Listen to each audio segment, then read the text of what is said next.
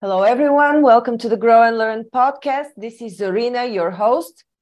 And today I am bringing somebody that can help your financial planning, somebody that deals with hard cash or other currencies that is not hard cash, but in any case, with hard money rather than mindset, rather than what you need to do with your um, mental blockages we are going to be talking concretely now. The question today that I'm posing to Emily Rassam, my guest, is what to do in case of an emergency with your spouse. What is the financial planning needed for you to do prior to such an event, or how to be prepared for an event of an emergency with your spouse? Emily Rassam is a senior financial planner for Archer Investment Management Hello, Emily. Welcome. Hi, thank you for having me. Thanks for joining us. Yeah. So, not a lot of people like to, excuse me? Go ahead. I'm I'm I'm thinking people don't like to talk about emergencies and about situations where, you know, God forbid they they can become widowed or um, where they're suddenly left on their own while they have previously depended on their spouse for uh, providing. How do you help people plan in advance? Yeah, that's a great question. So many financial planners, such as myself, um, will review different estate planning documents that clients might have put together. And you know, only 33% of Americans have put together financial planning documents, estate planning documents such as a will and your power of attorney and healthcare proxy. Um, so it's really important to have those documents in place. But really, what I help a lot of people with is beyond those documents. So after you have those documents established, there are some crucial conversations that really anybody who is partnered up or married needs to have with that partner about their wishes, about where everything is kept, how to handle those finances we found that there's this huge gap where people think that by just putting these documents together, they have an estate plan and they're done. But in the world that we live in today, everything's done online pretty much. And so your partner, if they're the ones that are handling the finances, they likely have usernames and passwords into all different banking websites and financial institutions. They likely might have more knowledge of you know really how the finances work within your household how bills might be paid. And so that's something that's really important is to sit down and have a conversation that both of you know you know how are things handled now? Where are they held? And should anything happen to either one of you how are those assets then usable and transferable to the other one? So that's something that we, th- we find is very important um, it used to be you know 30 years ago if somebody died you just stand at the mailbox and wait for the bills to come in the mail because you know things were um, you know typically mailed to your home and you'd get statements and you'd know where everybody banks. But now you know most people suppress those statements and everything is just online. And so these conversations are important to both have and to document um, so that you know where to potentially go so that's something that uh, we find is, is very important to sit down and have that conversation right away. Um, we recommend that our clients just pick a date night and, um, you know, have dinner or get a bottle of wine and sit down and, and, you know, just take a look at everything together and make sure, you know, where, where each of those pieces of information are kept. mm-hmm. Secondarily, knowing where any physical documents are kept. So that's something that I know I'm a crazy planner, but I will quiz my husband and say, okay, really quick, tell me where do we keep our estate planning documents? And I, I make him go and show me that he knows where to find them. And, you know, other important information and paper documents that we own. So, you know, does your partner know where legal documents are kept? Where, if you have deeds or titles um, for property, um, other important information that you might have a paper uh, copy of, where all of those are potentially stored. So having that conversation as well. And um, also just knowing each other's wishes in general. So if something happened to one of you, you know, do you know, you know, does this person want to be buried or cremated? what type of service do they want to have, uh, who do they want to read at, at that service, uh, what music do they want played, all of those types of things are something that it's it's a real gift to the other person to have made some of those decisions and to think through some of those things earlier versus having a big surprise to that person and then they've got to kind of sort and figure out and guess what your potential wishes were. So i know it, it always it never feels like the right time. It feels very strange. I started when my husband and i were in our 20s um, sitting down and talking about these types of things because something can happen at any moment. And the more that you have pre planned and determined and discussed, the easier that time is going to be on that partner to be able to you know pick up where you left off with the finances and understand what your potential wishes are. I see. And so where does your work come in once the the couple has had the conversation do you also bridge with some legal knowledge next to the financial knowledge because um, i assume many couples don't have um, a, a, formal marriage so mm-hmm. how, how do you deal with such situations and where do you step in yeah so we typically guide our clients through what the legal process is. We're not attorneys, so we don't write those legal documents, but we either connect them with an attorney to do so, or we connect them with an online resource if it makes sense to. So for a majority of people with, um, you know, situations that are not very complex, um, utilizing some of the online websites to develop standard estate planning documents is a great place to start. Um, fairly inexpensive.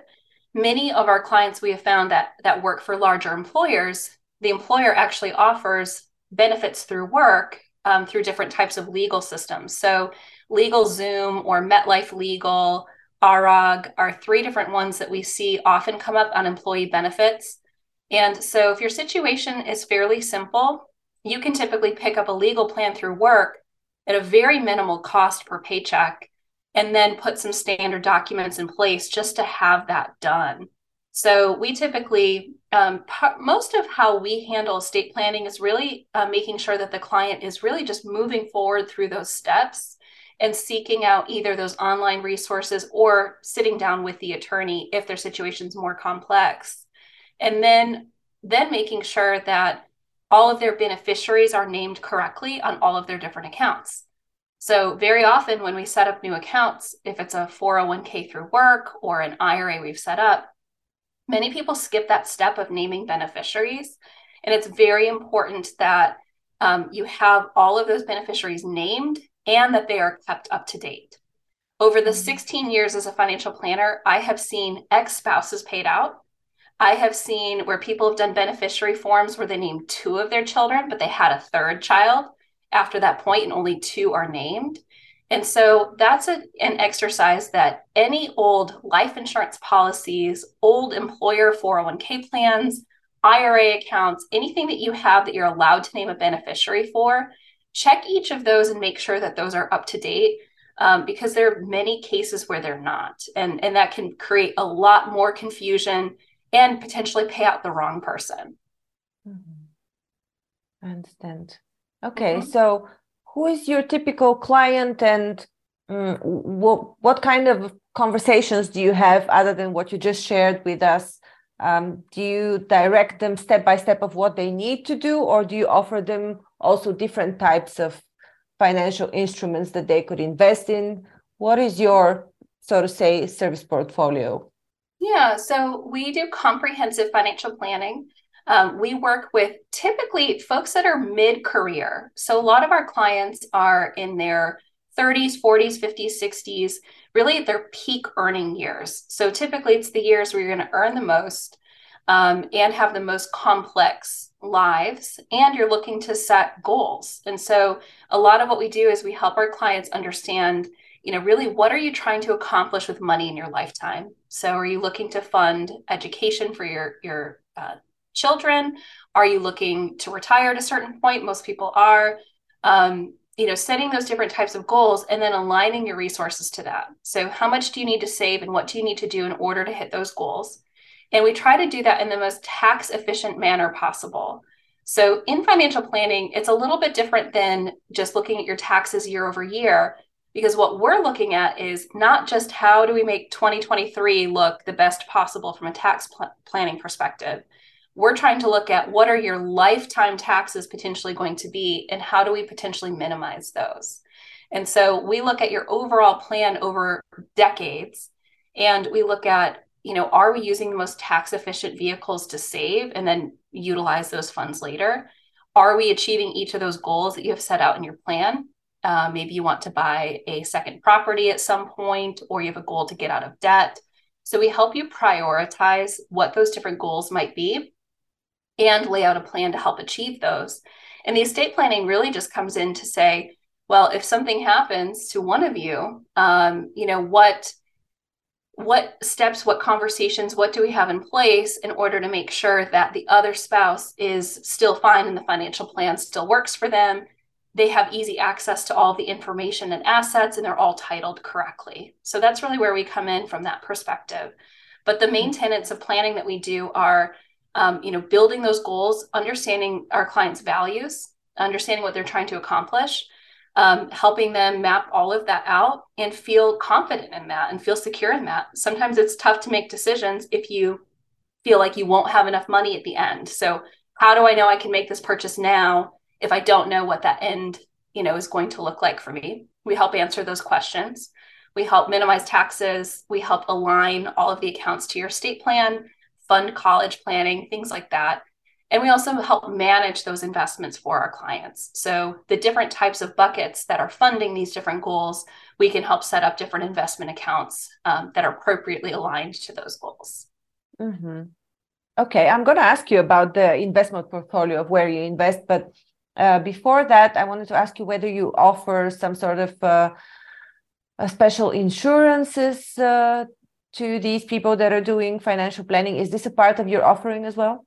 Yeah, great question. So we don't sell any insurances. Um, we review those for all of our clients. So typically, our clients will come in already with some type of life insurance, disability insurance. We're looking at property casualty insurance. So, what types of coverages they have on their cars, home, umbrella insurance, or other types of insurance they might need. We help evaluate long term care. But really, that's from the, the perspective of making sure that we're protecting the plan. So we want to make sure that a big car accident or you know something that happens to your home, something that happens outside of your home, um, you know, a disability or death, something like that, also makes your plan continue to work. So we're really looking at it from the context of planning. Um, at the end of the day, we don't sell any of those insurances, so we typically recommend that clients go back to their current insurer um, to potentially change those coverages or um, we always have a list of people that we potentially recommend or companies we recommend and send clients to if they don't have a broker currently. Mm-hmm. Uh, okay, so I had a different question, but I'll postpone it because now something else uh, comes to mind. What sure. if the person uh, comes to you post factum? And can you advise them on where they should be looking for their uh, assets, how to access resources, what procedures they should follow to access them? Yeah. So I'm sorry, post what type of event? Post factum, if the person had passed and they mm-hmm. hadn't had this conversation or they hadn't consulted you prior to the event. Yeah. So typically, you know, we can help a client try to locate where somebody might have held different assets and held different resources. And so, um, you know, we just kind of talk them through looking at, you know, do they have access to anything? So, do they have access to email that might have some confirmations or communications with an advisor? Um, taking a look at the tax return can be helpful as well. So, the tax return can tell us if that person had interest or dividends that came from any particular places. Um, often going back to the employer will at least help to understand you know, are there 401k plans out there or things that exist there? So usually we'll just kind of talk with the client through what do you know and then what can we try to look for outside of that. Um, there's a couple of additional resources that we point our clients to. One is we send everybody to go look at their state's unclaimed funds and unclaimed properties websites. So there's $70 billion sitting out there of unclaimed funds that are um, different accounts or assets that people have lost track of over time. Oh, wow. and those Impressive. assets get turned, they get turned over to the state. And so I've had a client find, you know, as little as $200, and I've had clients who find $15,000. I've heard of people finding over $100,000 of old accounts. So that's a great place to look, even now, for anybody listening, um, for yourself, for your family members. Are there old accounts? Um, I just found one for my husband. Um, apparently, there's some kind of rebate check from Verizon Wireless that he never received or cashed. And so that's sitting up in, in the New York State unclaimed funds, and he's going to submit a you know, a form for it and hopefully get that check sent out to him now. So that's one place to potentially look. There are also some different websites. Um, there's a website Beagle that can help locate old 401k plans specifically. It doesn't locate all assets, but that's a, a place to start if you think that the person who passed might have had some older employers and maybe some old 401k plans out there. So there's some additional resources like that that can be checked um, as well. But I would say looking back through tax records, um, looking at those couple of websites, looking at what you can find um, from a paper documentation perspective and um, online emails, things like that can help to start to put some of those puzzle pieces together if they weren't organized before. Mm-hmm. Out of curiosity, do you know how, how long they keep these uh, unclaimed funds for? indefinitely. So oh. they do take a while to show up, though. So the one I mentioned that my husband had, um, it was at least four years ago that uh, he didn't cash this check, and it showed up in. It, it appeared for 2021, so it took a couple years before Verizon at some point gave up on on trying to find my husband, and they just said to the state, "It's your problem now." So those funds will sit there um, until they're potentially claimed. So that fund will continue to grow indefinitely. Wow. All right. Interesting. Yeah. So let's talk about the the investment part now. Mm-hmm. Where do where do you normally invest um, for your clients? Mm-hmm. Yeah, so at our firm, uh, we hold assets at Charles Schwab. It's one of the largest um, investment firms in, in America. And um, we typically build models for our clients um, of different types of investments. Usually, it's an ETF mutual fund type of model um, that we're building for our clients. Um, and that's aligned to their risk profile. So, every client that comes in the door, we take a comprehensive assessment with them to help understand what their true comfort level is with that risk and reward. And we actually model for them what they might expect for the ups and downs of the market. And so, you know, we'll take their current portfolio balance and simulate for them what that portfolio might do when the market's up, what it might do when the market's down, and show them in real dollars what that might look like. So, uh, you know, hopefully what that helps to protect against is somebody being very surprised when the market goes down and, and feeling that, um, you know, panicked moment when the market goes down. Everybody's got that threshold of pain where, you know, their, their investments have gone down and there's a certain point where it feels way too uncomfortable. So we want to kind of avoid that point by understanding ahead of time how they might react during those time frames.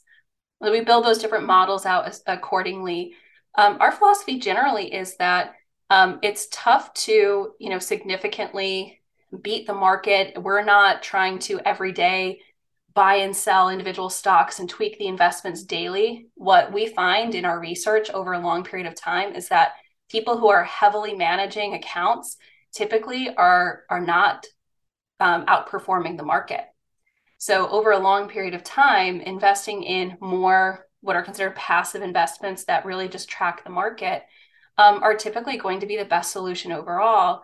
And you know, a, a really high percentage, 80 some odd percent of active managers don't consistently beat the market. So that's our feeling is we want to be in a risk appropriate profile aligned with what the market is doing.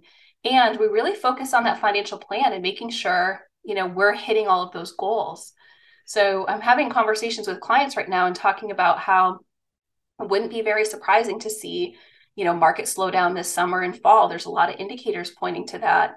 And, you know, our conversations are really about all of your your we're on track to achieve all of your goals. Everything looks great. You know we're not looking at days we're looking at decades. So we want to make sure that regardless of what the market does in the next 6 months we know that we've got a plan in place that works to allow you to do everything that you're looking to do. So that's why we really like to focus on the plan um, because we really can't um, affect or impact those day-to-day market movements mm-hmm. i see and so do you have a lot of clients that come to you recently and uh, inquire about the current situation with the banking system in the us yeah absolutely so um, that's something where um, we always like to stay on top of that with our clients, um, have conversations with them regularly. Um, the first part of every meeting, we're talking about current events. So, you know, that's absolutely a concern. You know, bank failures have happened um, in, in every single year in the United States. So even in great years, there are a small number of banks that fail each year. And so we talk about with our clients making sure that in each individual bank, they only hold within the FDIC bank insurance limits. Um, there are several sites that rate small local banks for financial strength. So we will point our clients to those banks and say, ultimately, you know, if you fear kind of anything going on with your current bank, might make sense to look at those ratings and make some adjustments to who you're working with. Um, and then the impact on the overall market. So as of right now, um, you know, certainly there are a lot of headlines that are driving, um, you know, the market this year. Thankfully, it's still up year to date, but um, you know, we are expecting a, a, little bit more turmoil in the next few months here. So we just talk about what what you know the overall plan looks like, and for any client that needs any kind of cash, you know, needs to take any kind of distribution in the next few months, you know, we're talking to them strategically about potentially setting that aside and really moving it out out of the market turmoil right now, so that we're not going to watch money that they need in a few months fluctuate in value. I see. Mm-hmm. Mm-hmm. Okay, so where where is uh, Archer Investment Management, your company, the company that you work for, located? And do you also take uh, online consultations? Yeah, we're exclusively online. So ah. we are 100% virtual, 100% digital. Um, originally, so Richard Archer, um, who's the lead advisor, founded the firm 15 years ago in Austin, Texas, and he maintained an office there up until COVID um, and really found that because we do work with most people who are really mid career still working, um, there was a comfort level with most of our clients to move to an online environment. Um, it really opened up our ability to work with more people. Um, I, am actually based in Charlotte, North Carolina. We have uh, staff in Atlanta and New Jersey and other areas as well. And so we're able to, one, pull talent from different corners of the country and we're able to work with the right types of clients you know all over the country as well so right now all of our clients have a virtual and digital relationship with us mm-hmm. great wonderful thank you emily is there anything else that you would like to add on the topic like what is the second most important thing to do other than have the talk with your partner yeah. So I think communication is huge in general. And so whether it's communicating about you know, what are my wishes when I'm going to die, which can be a tough conversation to have. It's really just, you know, where are we going together financially? And so I felt this huge shift in my own marriage when, you know, I'm a financial planner. I have been for 16 years. So, of course, I'm the primary person that handles our current finances. And I really just kind of handled it the first few years of our marriage and, and didn't include my husband quite as much in those conversations. And it added so much value to us when we did decide to start sitting down monthly and talking about our finances together. So, getting his input on what we should be potentially doing, having those kinds of constructive conversations about, you know, what all of our collective goals are and what we wanted to do. Um, I found that really valuable. So that's something that we love to tell our clients to do is to set up monthly or quarterly um, meeting with each other and um, really sit down and, and and map everything out so it's so easy to get just stuck in the day to day and think about you know maybe what are in your accounts today or what your finances look like today or what you're spending money on today. But by having a financial plan in place and having conversation around that it really helps to target you know what are things going to look like in 5 10 15 30 years? And you know what are some things i might want to do you know over that time frame and how do we work towards those? So i just say communication is, is excellent um, together and you know working with a financial planner to help map those goals out and help mediate those conversations um, help memorialize some of those conversations and those goals i think is a very valuable process to go through Wonderful. Thank you so much. I'm sure this conversation was useful also for the audience outside of the US because it's more or less the same principles apply mm-hmm. anywhere in the world. Thank you so much, Emily. How can people reach you if they're if they're in the US and they need your support? Mm-hmm. Yeah, so our website is archerim.com and I'm very active on LinkedIn. Um, I'm always posting, you know, fun little tips and uh, financial advice on LinkedIn. So if you find me, Emily Rassam, on LinkedIn uh, with Archer Investment Management, I'd love to connect with you on there. Thank you. It's been a pleasure and very informative. Thanks again. Thank you for listening to Grow and Learn. We hope that you found our podcast informative, engaging, and inspiring. Our mission is to help you keep growing and learning, and we hope that our conversations and insights have provided you with practical advice and useful perspectives. If you're looking for personalized support and guidance to help you achieve your personal or professional growth objectives, I offer a range of services to help. As a trusted management partner and mentor, I work with businesses in the process of transformation, looking for new streams of business as well as M&A. With an extensive professional network of experts and mentors, I can bring on board the right person or team based on the specific needs of the company I'm working with. To learn more about the services I offer and how I can help you achieve your goals, visit my website at growandlearn.org. You can also reach out to me via email or social media. I'd love to hear from you. And if you enjoyed this episode of Grow and Learn, please subscribe to our podcast and leave us a review. Your feedback is important to us and it helps us to continue to create content that is relevant and valuable to our listeners. Thanks again for listening, and we look forward to sharing more insights and perspectives with you in the future.